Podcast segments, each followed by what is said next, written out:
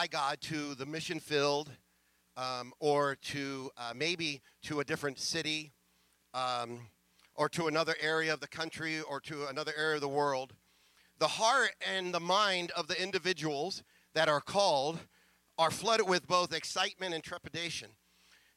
A long journey, it seems, is ahead of them. They might be single, or they might be starting off married, Uh, they might be just starting a family with little ones. Sometimes there's some hesitation.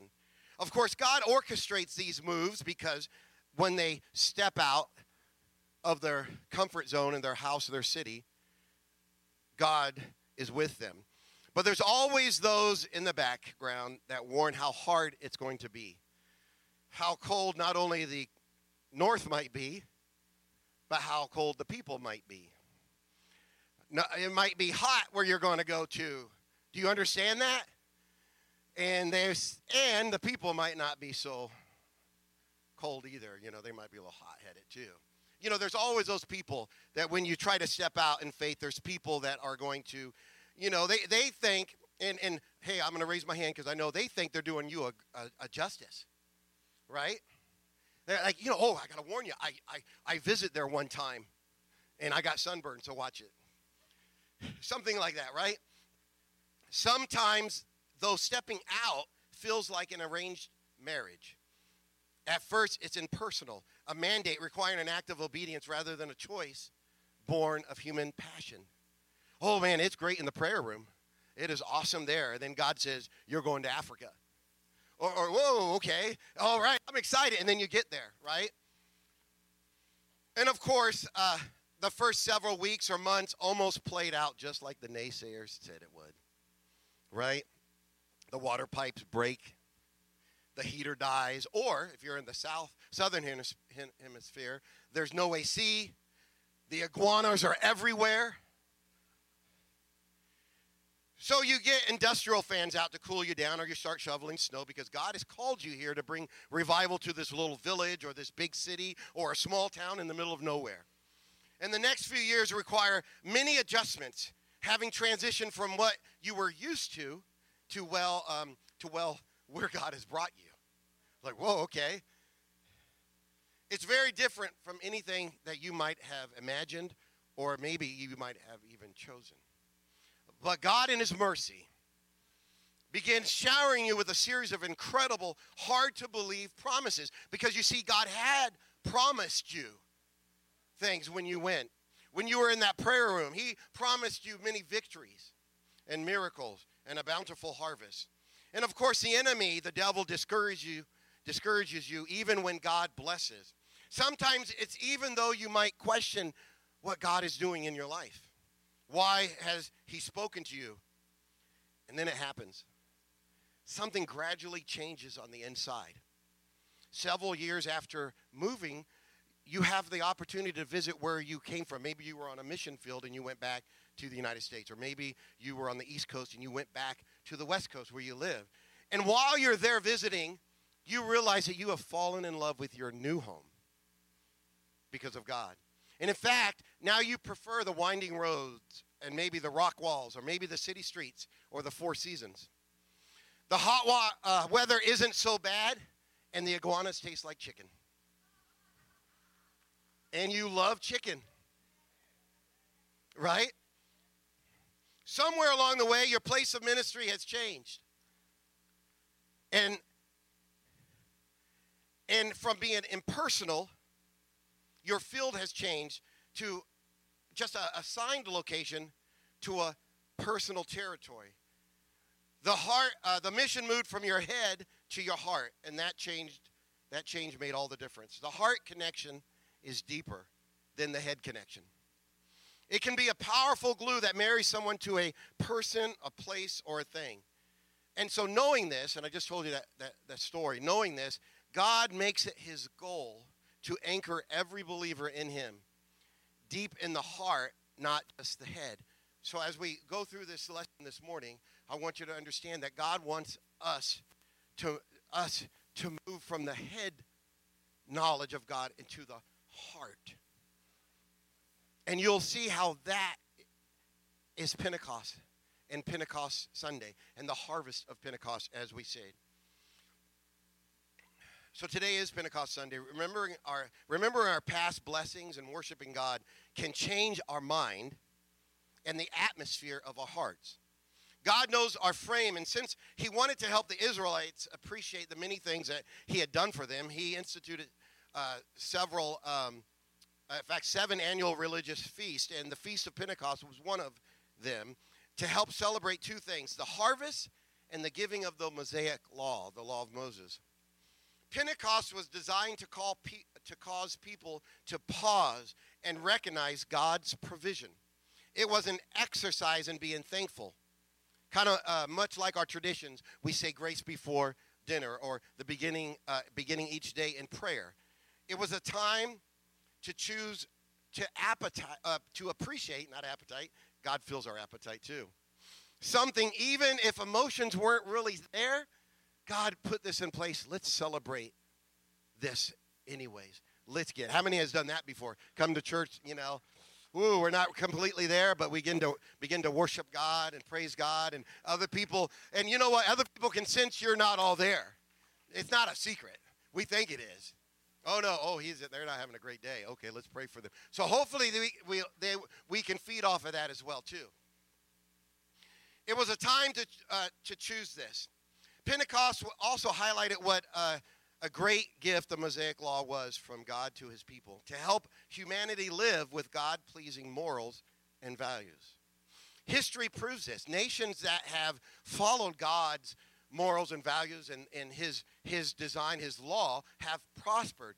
But as soon as they waver, veer off that track, then we see how nations can fall and get these crazy ideals in their heads and start doing these crazy things. Or they start destroying things and invading things and bombing things and or doing things or becoming immoral. And we see that basically in almost all the nations. And then you look back at the root. They have wavered. They have they have gotten off the path from god true believers do not seek to outwit god's word they eagerly embrace them as guiding principles you can't outthink God. You're not going to win an argument with God. Amen. God honors us sometimes when we ask for things and we do things. He might honor. But he's more than likely teaching us a lesson. By setting aside time to praise and pray and worship as a corporate body, corporate body, we show our gratitude to God who has blessed and provided for and saved us. We celebrate by honoring God with tithes and offerings because we understand the true source of all their blessings. Our, our, the lesson is not about tithes and offerings, but I want to tell you that, um, and I've said this before. The, the more you give, the more you have a heart of giving, whether it's in uh, a monetary status or of your yourself, God will bless you even more. The Bible says that. It's just a it's just a mathematical God's mathematical concept. His theory. He will open up the windows of heaven, the Bible says. So I mentioned earlier about how nations kind of uh, kind of uh, veered off the path, the true path of God and living for God. But today is not the only period of time that humanity's inability or lack of willpower uh, uh, came to fruition and they did not accept God's laws. No matter how good or right those laws might be, humanity has failed God. Throughout, we can read it throughout the Bible. The pull of the flesh and the world seemed to eventually overwhelm even the most principled believers. When reading the Old Testament, which was life under the uh, the covenant, the old covenant, it becomes clear that many people begin to follow God with a great with great intentions, only to be sidetracked by flesh or temptation. Even believers who lined up with the law seem to fall short. The law successfully highlighted. Now this is funny. The, the law successfully highlighted the corruption of humanity. You can even teleport into this century. We have a law, and we have those that break the law. Especially with everything that has been happening in the last week or so, we realize how evil that human humanity can be. Not all of humanity. Don't don't, don't throw a blanket over over one situation and call it everything and everybody is doing this. It's evil. There's people that are evil, people that need God in their lives. Thank God for our churches. Thank God for our outreach. Thank God for our missions and our home missions and our and our worldly mission, world missions. Thank God for that because there's people out there that need God to intervene before they do something crazy and evil. Through, uh, so through Jeremiah, the Lord promised a new covenant. So God had this great ideal, a better ideal. Even before creation, He had this ideal of a new covenant. His plan was to conquer sin and give humanity the power they needed to be true children of God. Through the prophet Jeremiah, God revealed his plans to establish a new covenant. Uh, and we see this in, in Jeremiah 31, uh, the first uh, 31 through 34. Behold, the days come, saith the Lord, that I will make a new covenant with the house of Israel and with the house of Judah. Not according to the covenant that I made with their fathers in the day that I took them by the hand to bring them out of the land of Egypt, which my covenant they break, although I was an husband unto them, saith the Lord. He's saying, I did this. I basically took them by the hand and led them, yet they still broke my covenant. Thank God for the Holy Ghost, right? Hey, thank you, Lord, for the Holy Ghost. But this shall be thy covenant that I will make thee, or make with the house of Israel after those days, saith the Lord. I will put my law in their inward parts and write it on their hearts, and I will be their God, and they shall be my people. And they shall teach no more every man his neighbor, and every man his brother, saying, Know the Lord, for they shall all know me. From the least of them to the greatest of them, saith the Lord. For I will forgive their iniquity, and I will remember their sin no more. Uh, verse 30, 33 says, I will put my law into their inward parts. It's also translated into their minds into their head, their head knowledge, their mind. This verse points out divine knowledge that comes from reading and understanding God's word. Paul even spoke about it when he explained it like this the, the renewing of your mind. Instead of uh, being in a relationship with a movement or a denomination or a set of doctrines, God intends for believers to be in a relationship with Him. I heard it, I can't remember if it was Brother Morgan or another message that I read or I listened to about, hey, why don't we start talking about the King and our relationship with God? Sometimes us people that's been in church and the oneness all the time, we want to st- start or at least somewhere interject about baptism in Jesus' name and oneness and all that, which is great. That's Bible. I, you can't make it to heaven without being baptized in Jesus' name. I believe that. I believe that right now, or being filled with the Holy Ghost. But why not? Because some people get turned off real quick. But why don't we just say, hey, you know what? Let's just talk about Jesus. Let's talk about how much He loves you, how much He wants to encourage you, how much He and how He died for you, and how He wants to save you. He wants to be in a relationship with you and He wants you to be in a relationship with Him. You can live, you can drive your car, you can go to work, you can do all these other things, and, and great, and you can go out and go down and fishing and all this other stuff, but, but He wants a relationship with you. Used to sing that song, Jesus, you're the center of my joy, I think it was, right? Yeah, you're the center. He wants to be the center.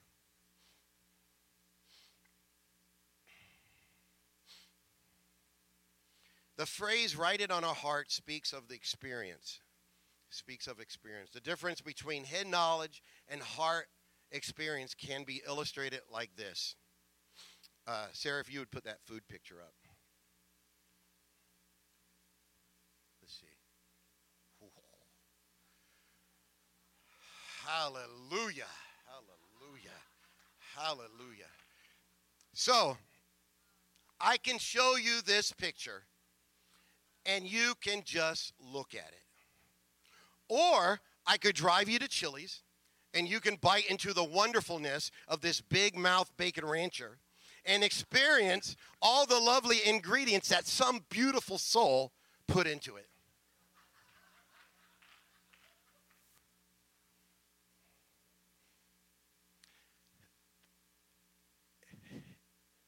I will give can I give you a little secret?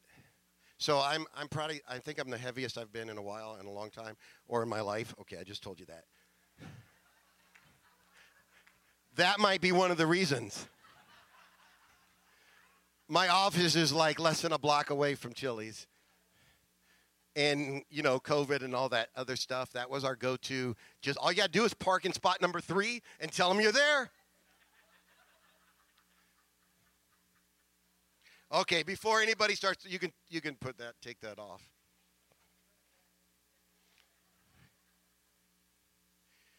The new covenant allows humanity to experience God. We don't want to just see Him. We don't want to just come. You remember how we used to say, don't come to church and just be a sideline spectator? Get into the Super Bowl, jump into the action. Get in with God, experience Him, taste and see that the Lord, He is good. Taste and see. Don't just look. It's okay. You go into a china shop, you can look but don't touch. No, no, you can touch. Reach out and touch God. Amen. This kind of relationship can only be developed through a series of intimate encounters with God. That's why it's important for churches to provide opportunities for people to worship passionately, respond emotionally to the preached word, and move in the Spirit and God moves in the lives of his people as we move in the Spirit. I don't think I have to come up here and do a, give a pep talk for our church to move in the Spirit. We don't. We don't. We don't have to. We need that. But every day in our lives, are we doing that? Are we praying? My uh, friend and I were talking about prayer, and we're talking about how constantly we're thinking in the day, and you get distracted by a lot of things. But you're you get in the car, and there's a Bible verse right there, or there's our church our church uh, barcode uh, that I, I sit there with me all the time. I remind it uh, to pray for the church, to pray for this, to, to go out, and you're just you're praying all the time. You're trying to get into a place of worship and a relationship with God. You want, you need to do that. Yes, we get distracted. Yes, I'm working on a computer and my mind is focused on what I'm doing. But then I can sit back and breathe and say, Thank you, Lord. God, help me. I think, I think, and I don't, I don't want to uh, abuse this or, or, embarrass you guys or anything like that. But when we get a text like we got on Friday about Everly, actually, I, I, I had, I had heard just a few minutes before that. Um, I think from Nay had called me, and uh, but when we are in the mindset of Christ, we can immediately go from work to on our knees to prayer. When that happens, because we have a relationship that we've experienced over and over. We have experienced a relationship with God over and over. Pentecost. It's an experience. You used to do that, right, Brother Bishop? used to say, it's not a denomination, it's an experience.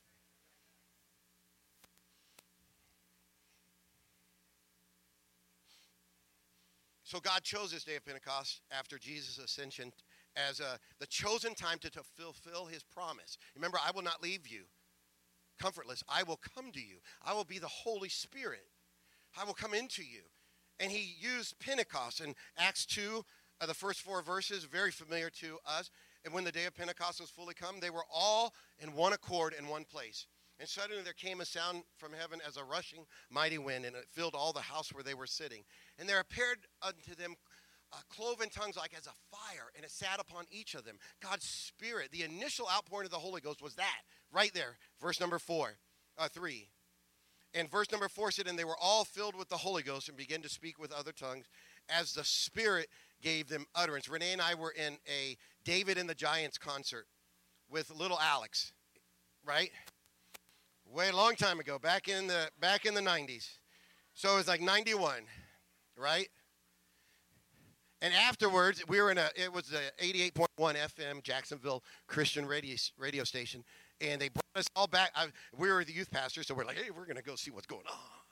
So we got it back and we got us all in a big circle in a room about half this size. They said, listen, God wants to fill you with the Holy Ghost. Yeah. If you've never done that, just listen to us and we'll tell you how to do it. And I said, I've heard about this, but I've never seen it. And did they what? They started doing jabbering and acting like they're speaking in tongues. No, no. See, God has to give you that. People ask, "Do you speak in tongues?" Well, God, God speaks through me. He gives me the Spirit. That's Him. He uses my tongue. So yes, I do. I'm not ashamed. Right? So, but you have to understand, God does that. They did more than just look at a picture. They bit in, they tasted it and see, saw that God was good. They experienced God on the day of Pentecost. I'm glad we can do that every day. Not only when it come on Sundays and Thursdays, we can do it every day of the week.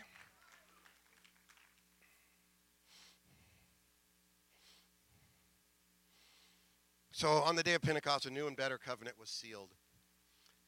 The new covenant is based on the finished work of Calvary. Under the new covenant, God provides everything we need to succeed. Uh, believers will believers provide the will, and God provides the way. Living under the New Testament is better than the old, much like the difference between an old job and a new job for a particular uh, a person. Uh, a certain guy, he, he had a job, but this this job, this time, this summer that he went in, it was a lot more interesting and more fun, and and he he was he was more encouraged. He he felt better. He he did uh, he just worked better. He just felt encouraged. He enjoyed better pay, better working conditions, better benefits. See, he got promoted. He had a new and better contract. He was still required to show up and work diligently but his quality of life had just taken a great leap forward. I'm glad I don't live under the old law. But it doesn't mean I have to I stop working.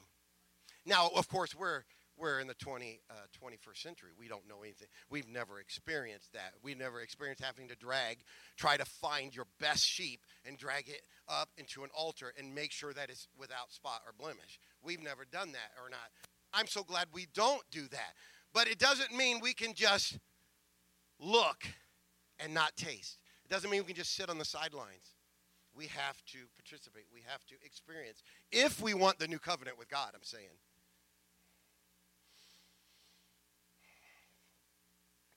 Um, believers choose to live in covenant with God and allow Him to fill them with the Spirit. Their quality of life greatly improves when they do this. It does not mean that you know, in a sense, if physical, we're going to get better pay at work. Or I'm not saying that's going to happen. It will, though. It can. It will. I'm a living testimony right here. I've in less than a year, I got a 12% pay raise, and a bonus on top of that. In the middle, right after COVID, even. So I, I know that I, uh, God blesses. I know He does. But I will allow the Holy Ghost to empower me to live the way God wants me to. Amen. Musicians, you guys can come on up here. I'm I'm only about 30 minutes away. I'm joking. Actually, I, a little quicker than I thought. When God poured out his spirit on the disciples in the upper room, those who witnessed this amazing event, they had a lot of questions as we see, and we're going to read uh, this in verse uh, Acts 2, verse 37 through 39. When they heard this, they were pricked in the hearts. In other words, they, whoa, wait a second. Hey, what's going on here? They were, uh, they, their, their ears went up, their eyebrows raised. And they said unto Peter and the rest of the apostles, Men and brethren, what shall we do? And then Peter said unto them, Repent and be baptized, every one of you, in the name of Jesus Christ for the remission of sins, and you shall receive the gift of the Holy Ghost. So what happens is when, when you repent and you ask God, oh, Lord, I'm sorry, forgive me, then you go into the water. God washes your sins away because you are being baptized in the name of Jesus. And it's a great thing. It's a, it's a wonderful feeling to understand that God loved you so much that He died on a cross that you might be able to have your sins forgiven and washed away in baptism. Verse 39 For the promise is unto you. Remember the promise we talked about? God said, I'm not going to leave you comfortless. I'm going to come back to you. And on the day of Pentecost, they were all in one accord and they were filled with the Holy Ghost. This is the promise. The promise is unto you and to your children and all that are far off, even as many as the Lord our God shall call. That is why we are still filled with the Holy Ghost today. That is why we still speak in tongues, because this promise is to everybody post the initial Pentecost. Now, it wasn't the first Pentecost that ever happened, but this was the Pentecost. This day, God decided to pour out His Spirit. The same advice still applies today. God gives the invitation to everyone. Those who humble themselves and obey His word will uh, be provided the resources and power they need to live an abundant life. And let me say this real quick. It wasn't in my notes. Those who humble themselves, if you don't think it's tough, maybe you you were never that horrible sinner. And so that you just came in and went down and printed, uh, repented and everything was great. But there's some people, do you understand, that are stubborn. They've done horrible things in their lives. They know they've done things. Uh, my wife took care of a, uh, a, I think, a guard at a Nazi concentration camp that he was miserable and he could never forgive himself for what he did. He was miserable and he could never get over that I'm sorry phase. And so people come with that kind of stuff in their lives, and it's tough sometimes. And so when we have an experience and we taste what God has in our lives, we are more apt to be able to pray with them in the spirit instead of just saying, Come on, he's so stubborn, he's never going to do anything. No, there's things in their lives, just like it was for some of us, that we that we just did some horrible things in our lives. And, and, and, it was hard to do that. So it is a humbling experience to, to be able to come to the front or to be able to lift your hands at first, right? It is.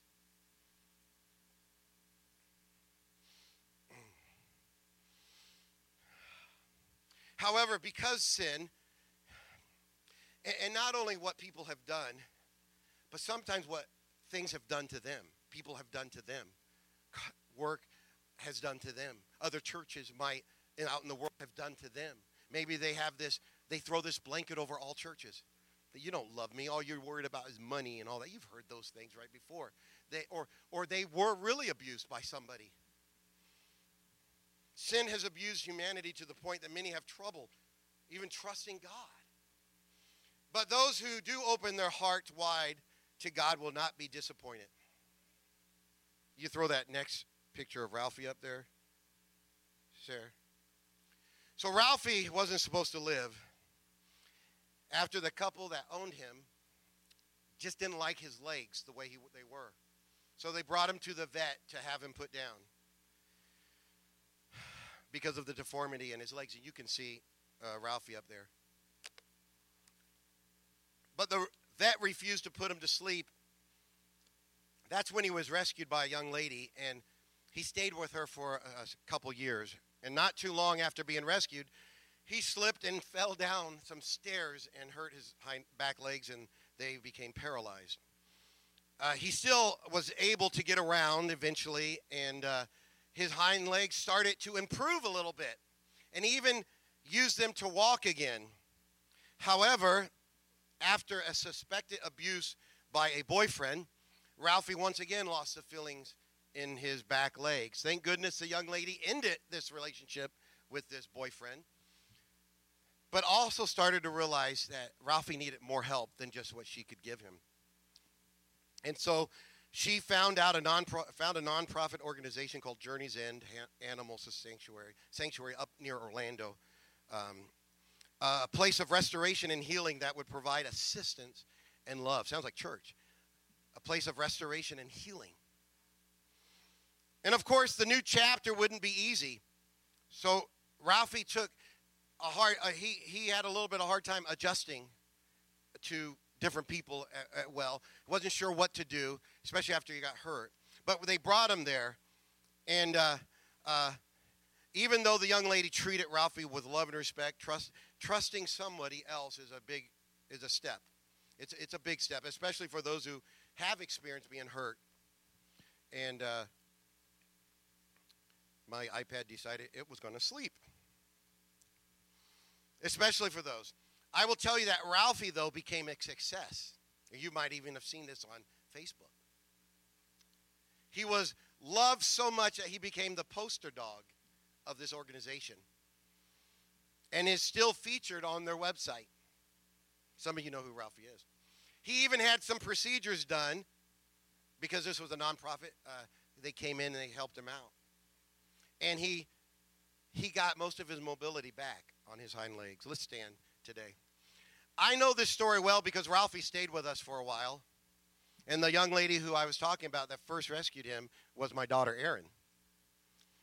And just as abused dogs or, or animals are often hesitant to be helped, people who have been abused in life are sometimes hesitant to surrender to God. Sometimes, and there are people here that understand this with me, sometimes we were on the other end though. We were the abusers, right? And it's still tough to understand and think that how could God forgive me? But He can. He has. He will. If you have been beat up by life, it might be hard to imagine a life of being loved and empowered. But that's the life that God offers us. I've done things wrong in my life. I've had things done, things done wrong to me in my life, you might be thinking. God wants to empower you. He wants to have a relationship, that new covenant. He wants to fill you with the Holy Ghost. The path to a relationship with God starts with many prayer and altar experiences. It will often mean becoming vulnerable to uh, when God's word is being preached. In other words, you have to have an open mind, an honest heart when you hear the word of God being preached. When you talk to somebody, and when you talk to somebody else, that you need to understand that humbleness. Some people don't want to get to that place when you're witnessing and talking to them. They want to be reserved. Sometimes it takes a few times to talk to somebody just to break the ice. But God has called us to do that. It may be a challenge to let God take you from a head based faith. I know about Jesus, I've heard about it. I see it. I hear on the radio. I listen to the songs. Oh, I see it on TV. I've seen this. Oh, somebody talked to me. I've seen the track. Somebody has a thing in the in, in the break room says God loves you. I know that. That's head. Sometimes the transition to the heart, it, it is a little challenging. And so when we go out into the world and we re- when we reach our neighborhoods and we, we have a guest that comes in here, we have to understand that. Sometimes it is challenging for them. But God wants to have a Pentecost experience with all of us, with everyone. The benefits will be amazing and the results will be eternal. Aren't you glad for Pentecost? Why don't we lift our hands and just worship Him right now? Lord, I love you, Jesus. Let praises rise.